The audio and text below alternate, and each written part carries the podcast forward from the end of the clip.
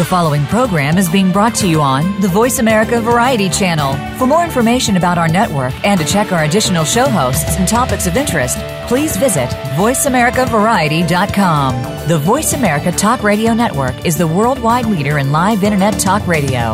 Visit VoiceAmerica.com. The views and ideas expressed on the following program are strictly those of the host or guests and do not necessarily reflect the views and ideas held by the Voice America Talk Radio Network, its staff, and management.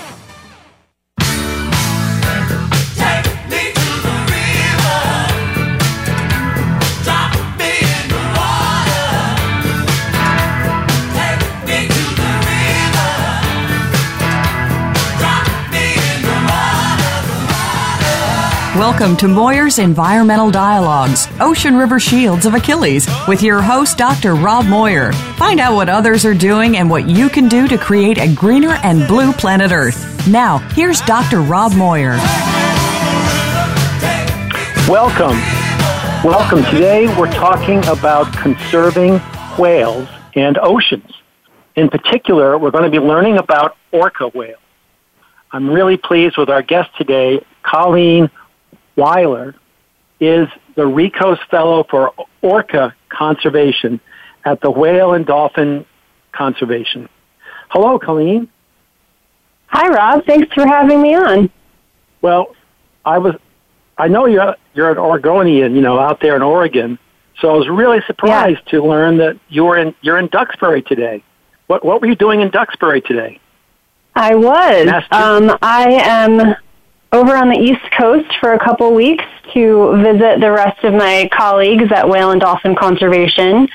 And we had a call about a possible whale sighting off of the coast, pretty close to shore. So we drove up to Duxbury to take a look from the beach and see if we could find these whales and confirm what species they were. So we were out looking for whales. So Duxbury Beach is one of the longest beaches in New England. Did, did you have a, a, a beach pass? You could take your vehicle out on the beach. We, I don't think we had a beach pass. We didn't drive on the beach.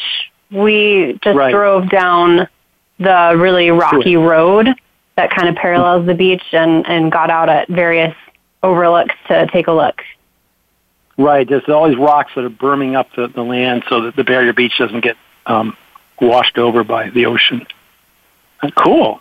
So, yeah. Um, uh, tell me about the whale and dolphin conservation. Well, WDC is an international organization. Um, we are a global nonprofit that's focused on protecting whales, dolphins, and their habitats worldwide. And our North American office is based here in Plymouth, Massachusetts and I actually work remotely out on the West Coast. So I am. It's it's a interesting time for me to be over here on the East Coast and and uh, dealing with the ocean being on the wrong side. But yeah, I know. It's been a good visit. I have the same problem when I go to the West Coast. Constantly flipping around in my head and stuff. Yeah, you won't see too many sunsets over the water out here. um, and so your expertise, or is uh, are the orca whales, and uh, tell us about the orca population worldwide. They're kind of a cosmopolitan whale, I'd say. Yeah, so my job, um, as you said, is the fellow for orca conservation. So I'm specifically focused on um, studying orca populations around the world and what we can do to increase protections for them. And as a species, killer whales or orcas, we, we refer to them as orcas, are technically still considered one species, but you know, the more we learn about them and the more we, you know, dig into the genetics and the research, it kind of indicates that they actually might be different subspecies or even different species altogether. Um, so they are, as you said, a, a, cosmopolitan whale. They're found in every ocean. They're pretty widely distributed. So we have the good fortune of seeing them in very many places. Um, but these are actually all kind of separate populations and, and different types of orca. And without having the official designation yet of calling them different species or subspecies, we call them different ecotypes, which is kind of similar to a different Um, like in, in the Pacific Northwest, we kind of compare it to different tribes. Um, you know, these these these orcas are all different in what they eat, how they behave, and even how they look. And they probably don't interbreed or interact much, right? No, as as far as we can tell, the genetic, you know, and the genetic information, these ecotypes are all separate, and mm. they might overlap in space. They could live in the same area, but they don't interbreed, and they keep themselves pretty segregated from one another. And so, what, what, what? So, how many uh, ecotypes do you think there are around the world? We know of at least ten. There's uh, five we've ID'd down in the southern hemisphere around Antarctica, and then another five in the northern hemisphere. But there's there's probably more. Um, there are some parts of the world where we know that there are orcas, but we don't know a whole lot about the ones that live there, especially in the tropics. Um, and in the mm-hmm. Indian Ocean, we know that there are orcas there, but we don't see them very often, so we don't know enough about them to even know, you know, what they eat or how they live or what potential type of ecotype they are. Wow, so you know about 10 populations, and then there are the ones you don't know so much about. So isn't that exciting? There's still much yeah. to learn. Yeah, it's a it's a really cool thing. It's one of my favorite things about orcas is that we think that they're all one big species, but they've found these really cool, unique ways to differentiate themselves and be their their very unique populations and communities. And they kind of figured out ways where they can all live together. But you know one of the, the big divisions between ecotypes is is diet. So it's based on what they eat. So while they might live in the same area they're eating different things. They're avoiding directly competing with one another, and they've figured out these very specific niches that they can fit into.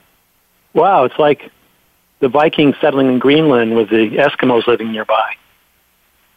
I guess so. I don't know too much about that, but if they found a way to well, do it, then yeah. Eric the Viking didn't like eating seafood, so he insisted that the Vikings bring cattle and cows and try to raise milk and dairy on the shores of Greenland, and they eventually lost out and had to leave, while the Eskimos were living high on the land by eating fish and out of the, the bounty of the ocean, and their principals refused to let them eat seafood, so they had to leave or starve.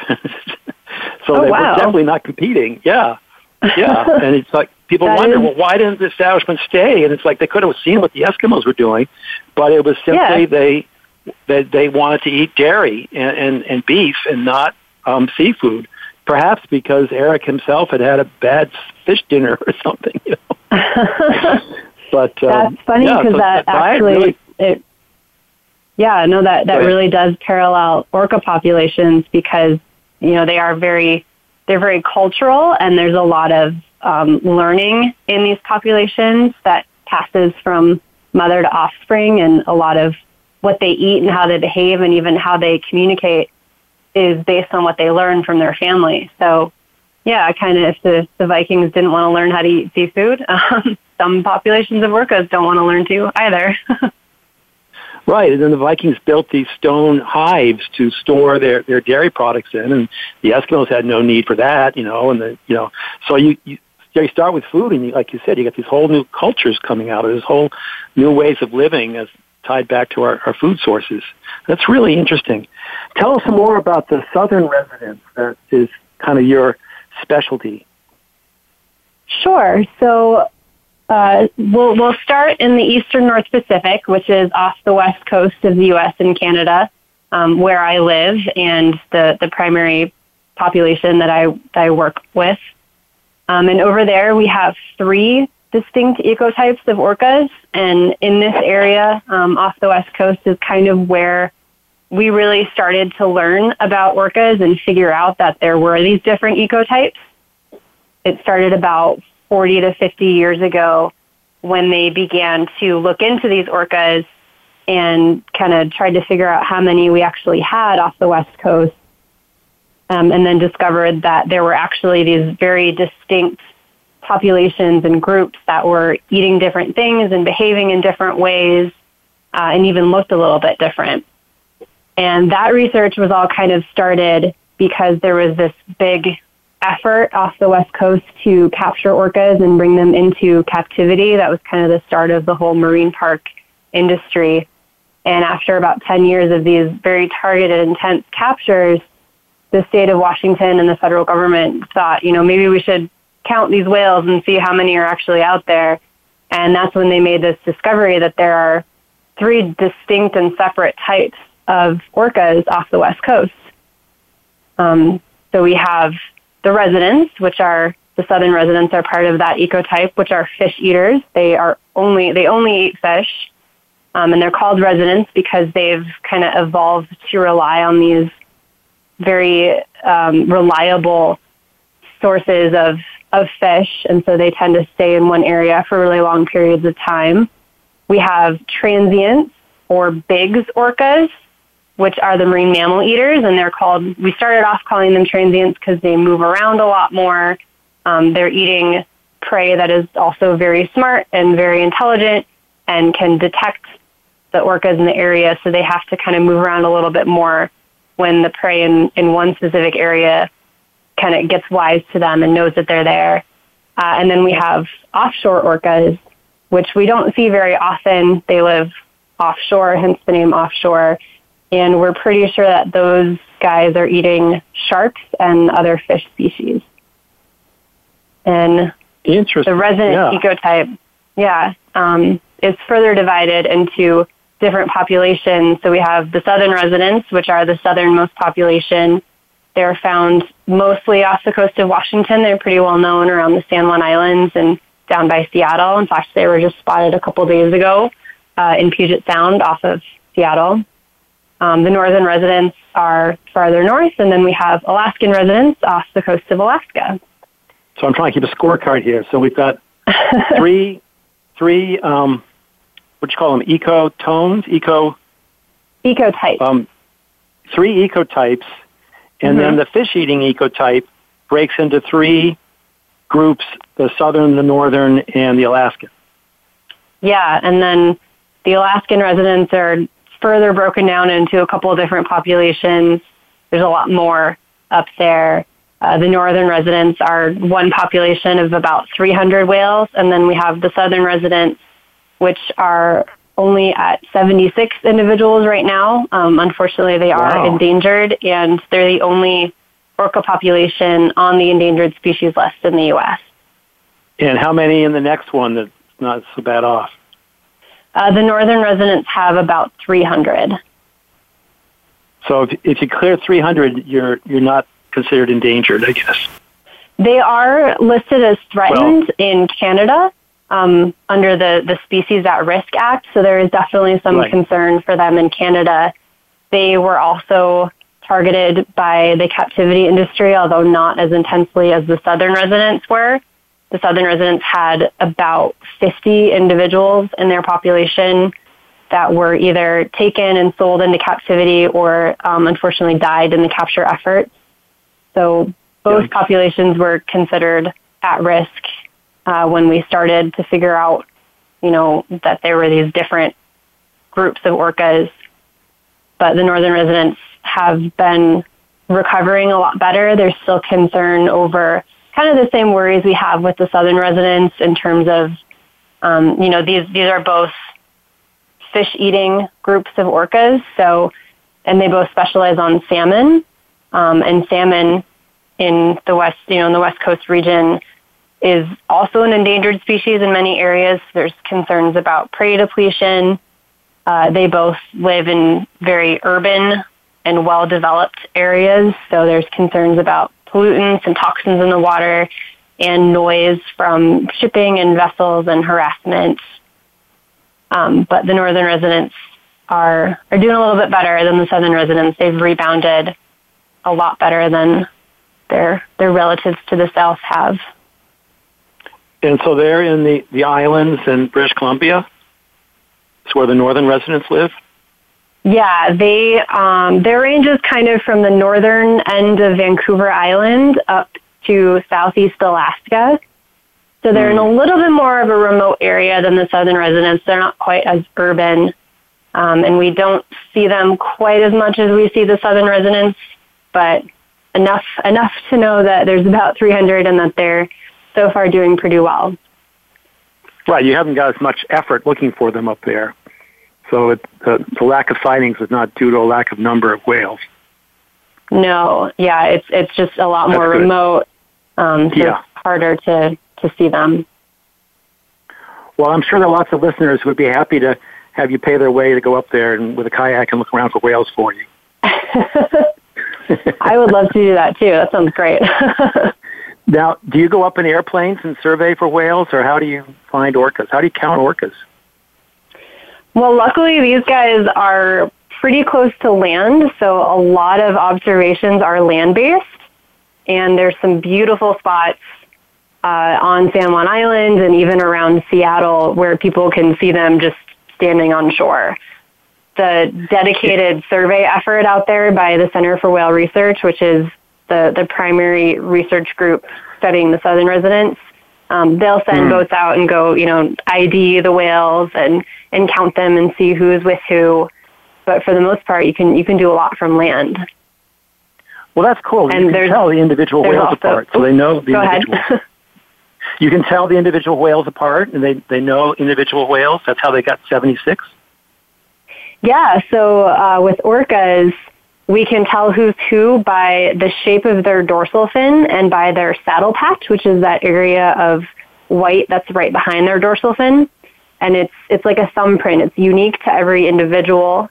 Um, it stays pretty much the same throughout their life. It might change with uh, like some scars or injuries or or something, but it stays pretty consistent. And so we know who's who.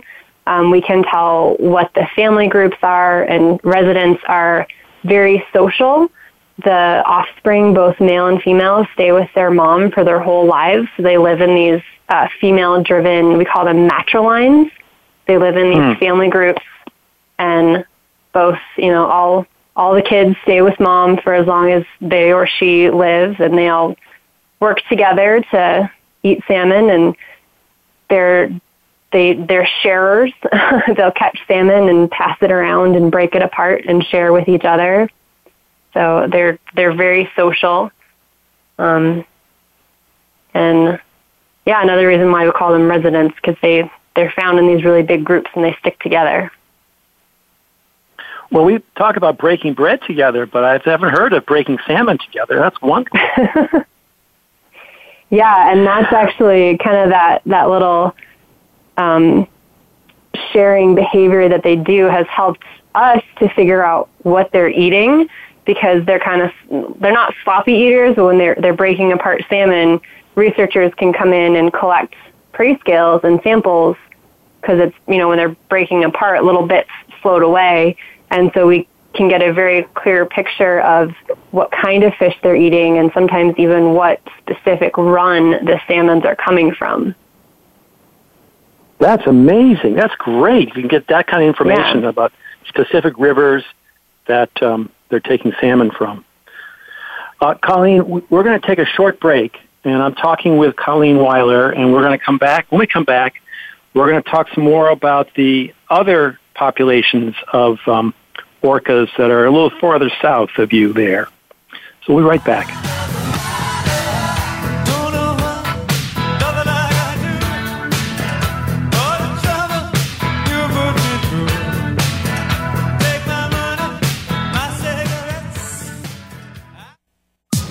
Streaming live. The leader in Internet talk radio. VoiceAmerica.com. On a Cape Cod shore, 16 striped bass fish and a horseshoe crab were found dead, killed by a harmful algal bloom. The town blamed excessive lawn fertilizer for polluting the water. They restricted lawn fertilizing to once a year. The state overruled, mandating five times a year. Though the striped bass died on a Falmouth shore, fertilizer pollution is a national problem, clogging our waterways. If you believe in our rights to clean water and beaches, if you want to stop the killing of fish by excessive fertilizer, please join with us. Make a donation for responsible stewardship. Acting together, we can have clean beaches and more fish. Please visit www.donateforoceans.org. That is www.donate the number 4 oceans.org energy. Connecting local stewardship with global support, the Ocean River Institute is a nonprofit organization dedicated to helping people and groups make a difference where they live and work. We believe that many environmental issues can best be addressed by people taking action in their own communities and regions. It's not the large national entities, but the small, localized, or newly formed groups that often need help to achieve their goals. That's where the Ocean River Institute comes in. We maintain a network of eco stewards and ORI partners, connecting them with resources and services to help them maximize their impact, expand their capacity, and weather unexpected setbacks. ORI actions and events offer opportunities to make a difference, to go the distance, and you can volunteer to be an ORI Eco Steward. To discover more, visit us online at www.oceanriver.org. That's www.oceanriver.org. The Ocean River Institute is a 501c3 nonprofit organization dedicated to helping people and groups make a difference where they live and work through environmental stewardship and science. Become our friend on Facebook. Post your thoughts about our shows and network on our timeline. Visit facebook.com forward slash voice America.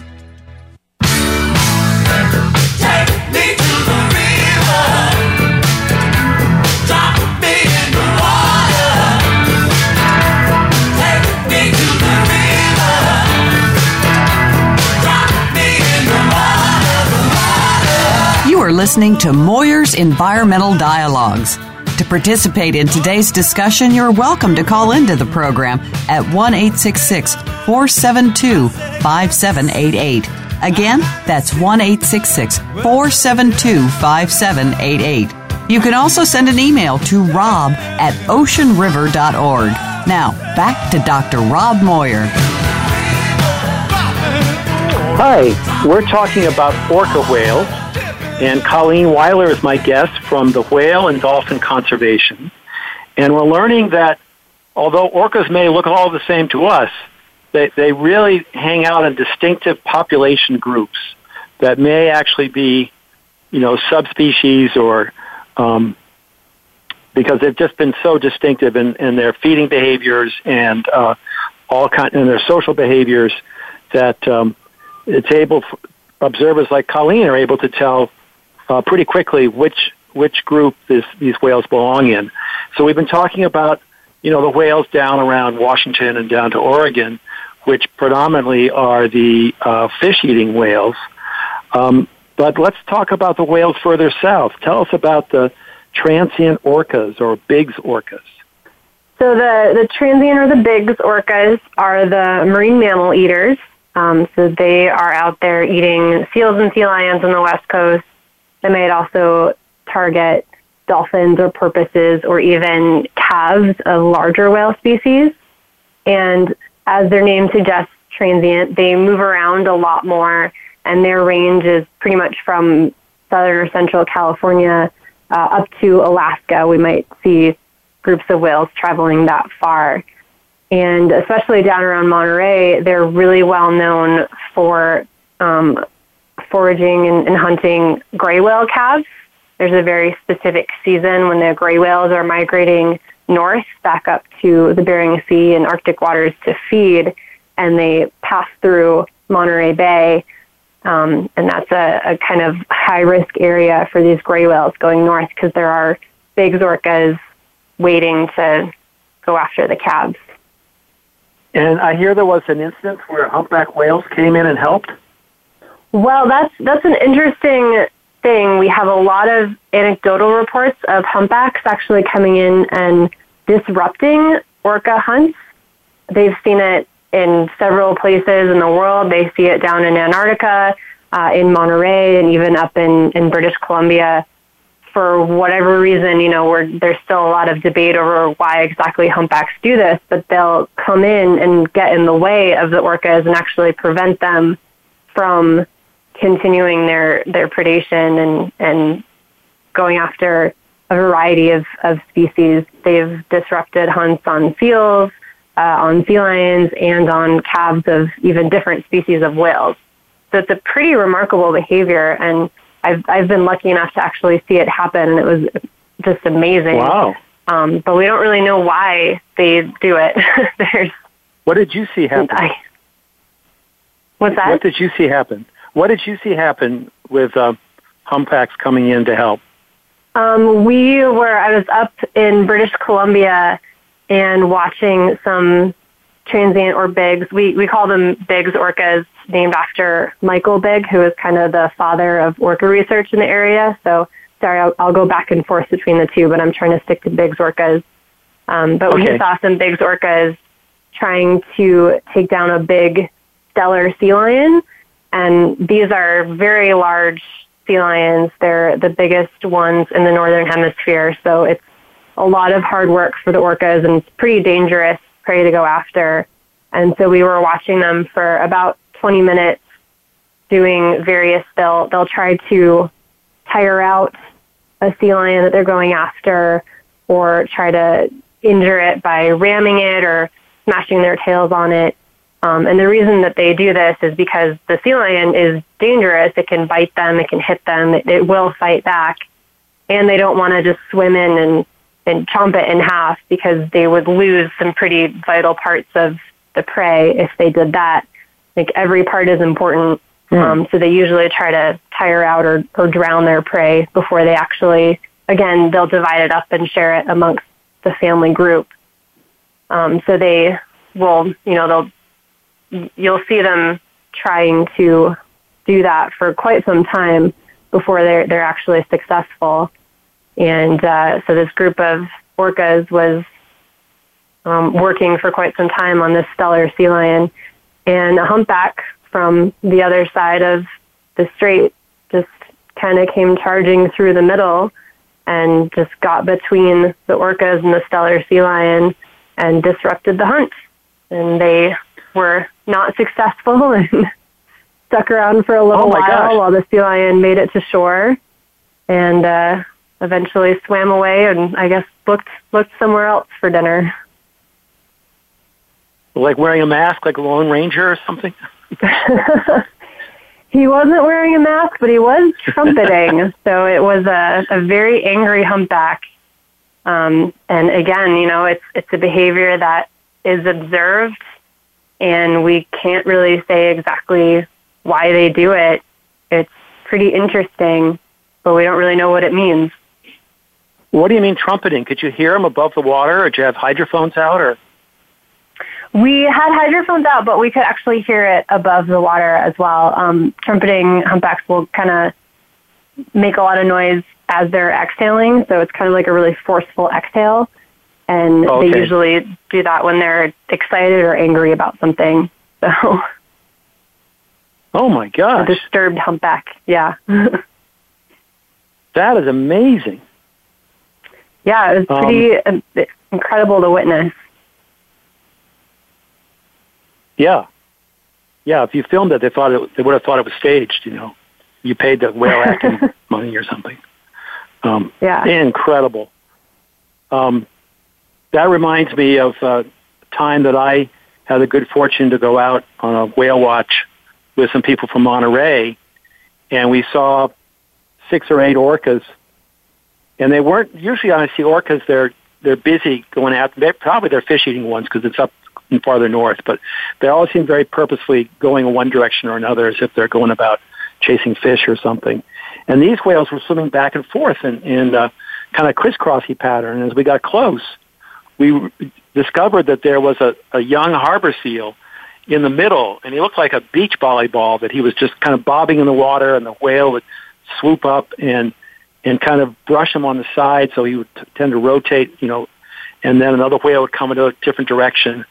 Um, there was a little tiny calf whale, and as the boat, when the boat was close, the uh, the seal came right over and hit sheltered under the bow of the boat. And then the whales were just swimming back and forth under the boat, but not plucking at the seal himself. And this other Mhm. boat was a whale watching boat, and they were out there um, to photograph it. So they were not happy that w- there was this that we were in the middle of their Marlin Perkins Wild Animal Kingdom moment, you know, for their bazooka cameras and stuff. So they're telling us, you know, back away from the dolphin, back away from the seal. Let them, let nature take its course, you know. And we were saying the seal's not too happy about that, you know. He's a man too.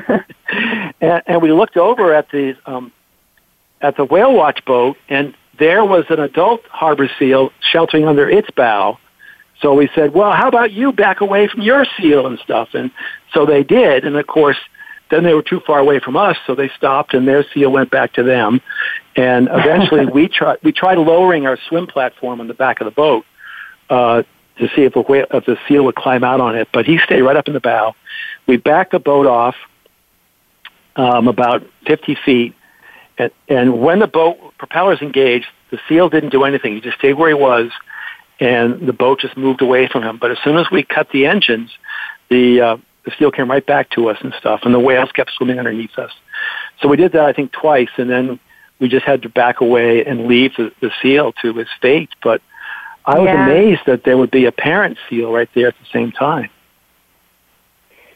Yeah, that's something that's pretty commonly observed around the big orcas if if they're going after a seal or a sea lion and there's boats nearby, the seals will definitely try to Hmm. shelter under or even on the boats. Um, and they'll, you know, they're trying to protect themselves. And the, the behavior you described for the orcas with the, the crisscrossing and the bumping, um, that's pretty common, you know, foraging behavior when they're blocking the escape path of the seal or the sea lion with the crisscrossing and they're hitting it and bumping it again to try to tire it out or to um, cause some internal injury so it can't get away. And Well, it looked totally definitely, That's true. yeah, I mean, it, Yeah. it's a hard thing to watch and human nature is definitely to protect the cute, adorable seal, which is hard for me too because I do love seals. Um, but it's it's a I know it's a tough decision. Do you stay and help the seal, or at least give them some shelter in your boat until the orcas give up, or do you kind of let nature take its course? Um, Yeah, you don't think the orcas are likely to give up either. Sometimes they do. I mean, if if Oh, people really? are patient and you kind of hang out for a while and let the seal hide under your boat, sometimes they'll move on and try to find some better luck somewhere else, and sometimes they'll just Hmm. wait it out. So Yeah. depends on how hungry they are. Well, yeah, and you know whether it's two hours or four hours or one hour or four hours or something, uh, we weren't going to hang out there for an hour. So um, now I feel a little bad about not hanging out longer. Has anyone ever um, transported a seal? Like had a seal climb on the boat and they they transported it closer to shore or something? I've I've heard of it, um, and I'm sure there's probably videos on YouTube of people doing that and trying to be good Samaritans and help seals, even though in both cases approaching orcas and seals is a violation of the Mammal Protection Act, and we we definitely don't recommend it. Um, just No. for the safety of, No, that that was the it. If, humans we, if that seal climbed Yeah, onto our boat, if that Yeah. seal had climbed onto our boat, the other boat would have prosecuted us for violating the Marine Mammal Protection Act. You know, because they would have lost our Probably. photographic Yeah, or they- and stuff. they would oh yeah, they would not but- be happy. Yeah, Yeah. but it wasn't an option. The whale didn't. The, the seal didn't come on, and uh, that would have been interesting. An interesting court case. If would have been good PR for the orcas, I guess, if they got pulled into court for uh, you know people. You know. Um, yeah, and there's there's always the danger too if a seal's hiding under your boat and you turn your propellers on, that could injure the seal. Um, so, you know, you always yeah, want to be I careful haven't with heard that that ever if happening. you're I think trying to help pretty it. savvy, but yeah, Yeah, you're right. You shouldn't just gun your engines away from a seal. It's not a good idea. right. Yeah, Yeah. but I have heard of people very slowly motoring closer to some rocks or sh- the shore with a seal hiding on their on their Oh, swim in their like what Yeah. you guys tried to do. Yeah, or from the bow, or even on on kayaks and and stuff. Um, I've I've heard of it. It's you know, I, I understand it's coming from a good place, but it's always a, a little yeah, we cringy. were so far offshore, it wasn't an option. The only option was if the Yeah. if the seal climbed on the boat, it could have been moved. but um, yeah, no. The good thing is is that orcas are smart enough not to flip over a kayak when they're zooming all around and stuff. But um, it, those are pretty daunting animals, and I would not be comfortable in a kayak, even though, yeah, especially with mammal-eating dog orcas. I'm sorry. Well, I yeah, I mean they've they've nature. never injured or killed a person in the wild. They seem to know the diff. You know, they definitely know the difference Yeah. between people and prey, and they seem to understand to not flip boats or kayaks. They'll come close and check people out, but they they don't really go after anything like that. Um, they definitely could, and it's probably definitely intimidating to be given a close task when you're on a kayak or a small boat. But I think they're Well, it's intimidating just because they could bumble. They could just, you know, not, not, yeah, yeah. You know, it's not. Nobody thinks they're malicious toward humans, but it's just they're so powerful, and you know, yeah, what are they like 27 feet long? So it's like this is a lot of power that you know you could just, you know, it's elephants and butterflies. you could be the Yeah. butterfly without knowing it, uh, even Yeah. if they're well intentioned and stuff. Uh, Susan Well, the- Black is the with the, cool thing Monterey about- Bay. being up Oh, in the. San Juan Islands is on land. Like they they'll come within a few feet of shore um, on certain parts of the island, so you can just sit there and have that same feeling of just awe at how big and how powerful and majestic they are without having to fear for your safety in a kayak. So Right, the right, cool thing to exactly. see, Or yeah. the whale watch boats are, are just fabulous. Um, I highly recommend that. Susan Black with the Monterey Bay Whale Watch saw a line of orcas go at a blue whale. That was pretty amazing. Did you hear about that story? I did, yeah. That was uh, just this past spring. Yeah, last May, I guess. And apparently, Mhm. you know, they don't they don't go after adult blue whales, so they were just having some fun or something. Yeah, again, it's one of those behaviors that we just we don't really know. Um, they could have been trying to chase it away from something or harassing it, um, getting a little bit rowdy. But they, yeah, as you said, they don't typically go after adults of really any big whale species because that is going to be way too big for them. So that one Yeah. was a, a an unusual event. Yeah, very unusual. And isn't it wonderful that that whales, orcas are un, are kind of we don't completely know why they do things. They're not like robots where there's a reason for it. Well, yeah, it's just there's some mysteries out there, and isn't that wonderful? yeah, it's Um, um, pretty neat to learn more about them and figure out exactly what we don't know. Yeah. So, what are some of the questions that people are working on? Um, well, stuff like that is pretty cool. Kind of Yeah. as we learn more about them and see these unique behaviors, maybe why they do what they do. We're still trying to figure Yeah. out in some of those areas what kinds of orcas live there. Uh, there's ones around Hawaii that we don't see very often, and we don't know exactly what they eat or if they have a social structure that's like the residents where they live in these big family groups or if it's more like the Bigg's orcas that still live in family groups but live in much smaller family groups and you, you do see some dispersal away from the mom in, in Bigg's orcas. She might keep um, a couple offspring with her and they, they might live in groups of anywhere from three to six or seven of a related family.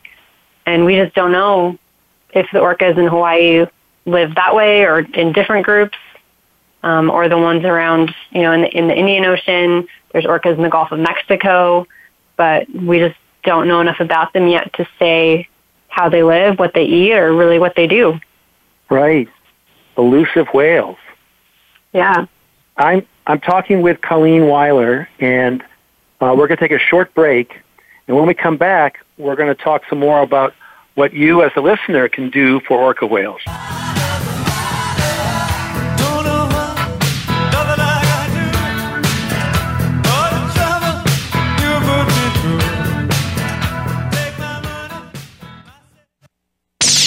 The Internet's number one talk station.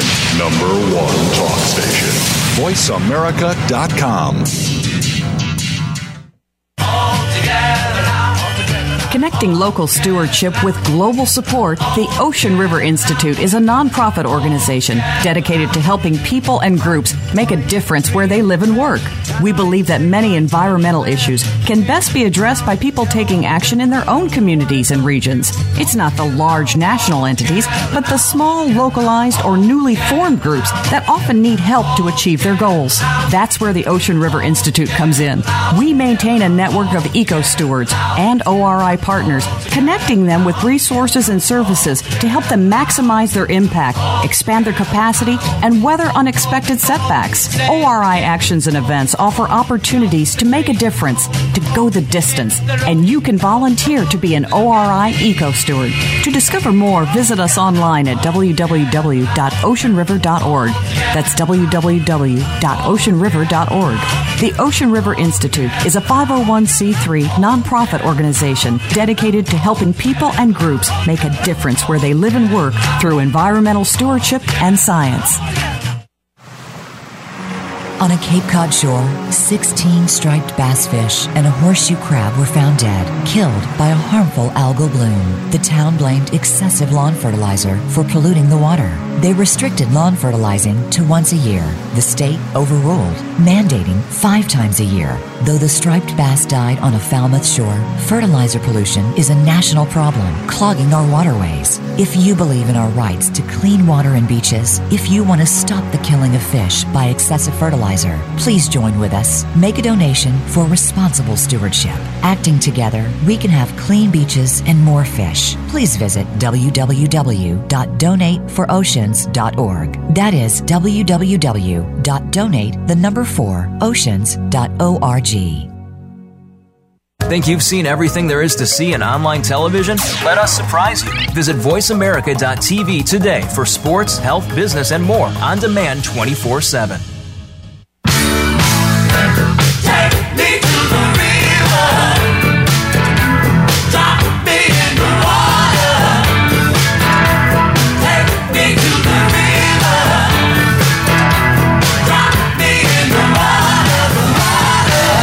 Listening to Moir's Environmental Dialogues. To participate in today's discussion, you're welcome to call into the program at 1 472 5788. Again, that's 1 472 5788. You can also send an email to rob at oceanriver.org. Now, back to Dr. Rob Moyer. Hi, we're talking with Colleen Weiler of the Whale and Dolphin Conservation, WDC, and we've been learning all about different tribal groups or, or uh, super species of um, orca whales, that there are southern residents and northern residents and Alaskan residents and Bigg's orcas. And um, Colleen, how can people learn, learn more about the orcas and what can we do? Well, we have a lot of information on our website, whales.org. We'll take you to WDC's webpage, and we have all kinds of information on the different ecotypes of orcas and on our work to protect southern residents and what we're doing um, kind of to address the different threats to that population. Great, because we've been hearing about them, so it'd be nice to Mhm. a see pictures of them and b uh, find something to do. Uh, what what are some of the problems they're facing? kind of the, the top three threats for the southern residents are prey depletion because as we said you know they specialize on fish. About 80% of their diet is salmon. They're very picky eaters. And the majority of that is actually chinook salmon. So it's one specific type of salmon that they target more than any other type. And that's because chinook salmon are the biggest and fattiest salmon so they're kind of going after the energy bars of fish. And Chinook is unfortunately also endangered throughout its, their range and all these, these different runs and different rivers of, um, of salmon. So prey depletion is a big issue.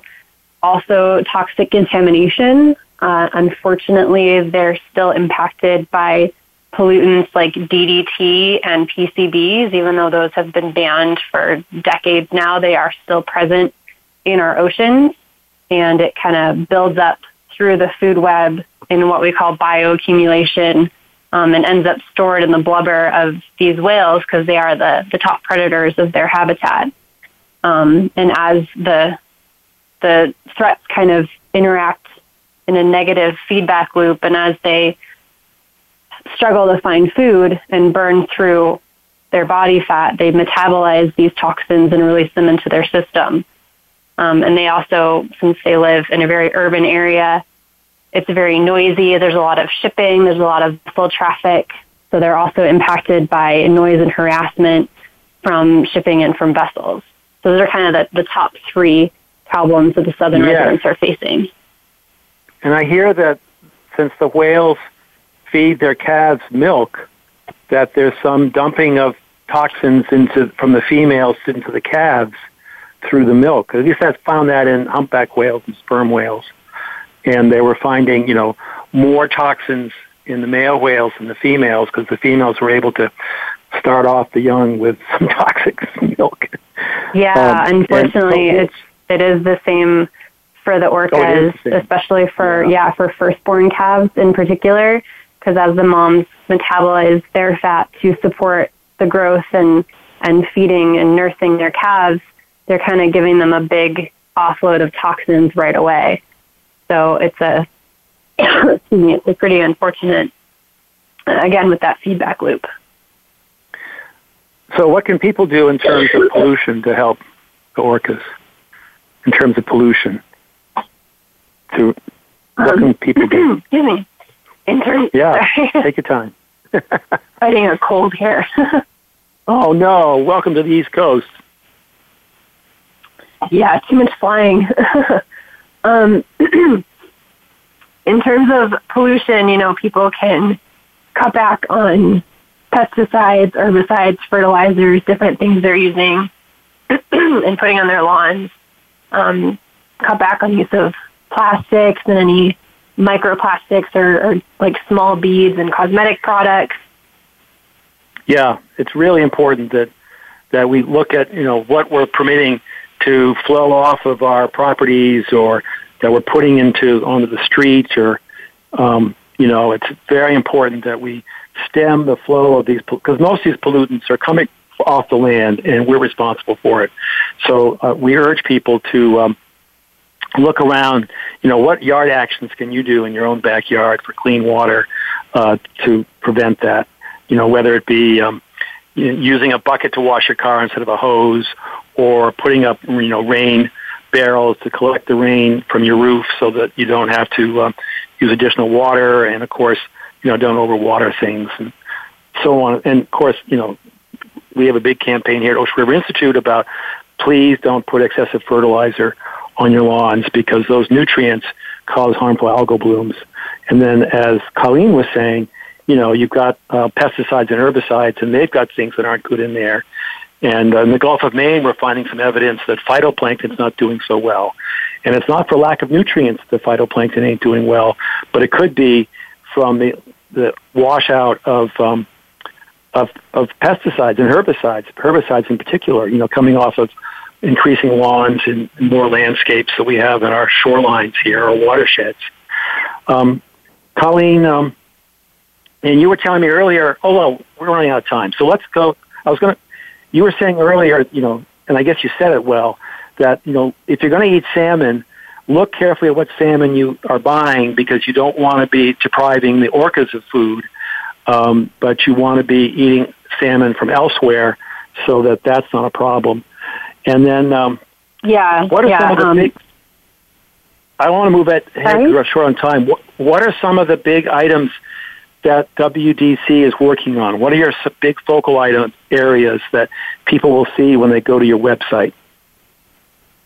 Well, the southern residents fall under our focus area of homes for whales and making sure that they have, Mm. you know, a safe space to live in. Um, we also work on uh, bycatch issues and whaling and ending captivity around the world. So our different offices kind of focus on, on different things, and they'll see all of that at our website, which is whales.org. Yeah, I recommend people go to whales.org.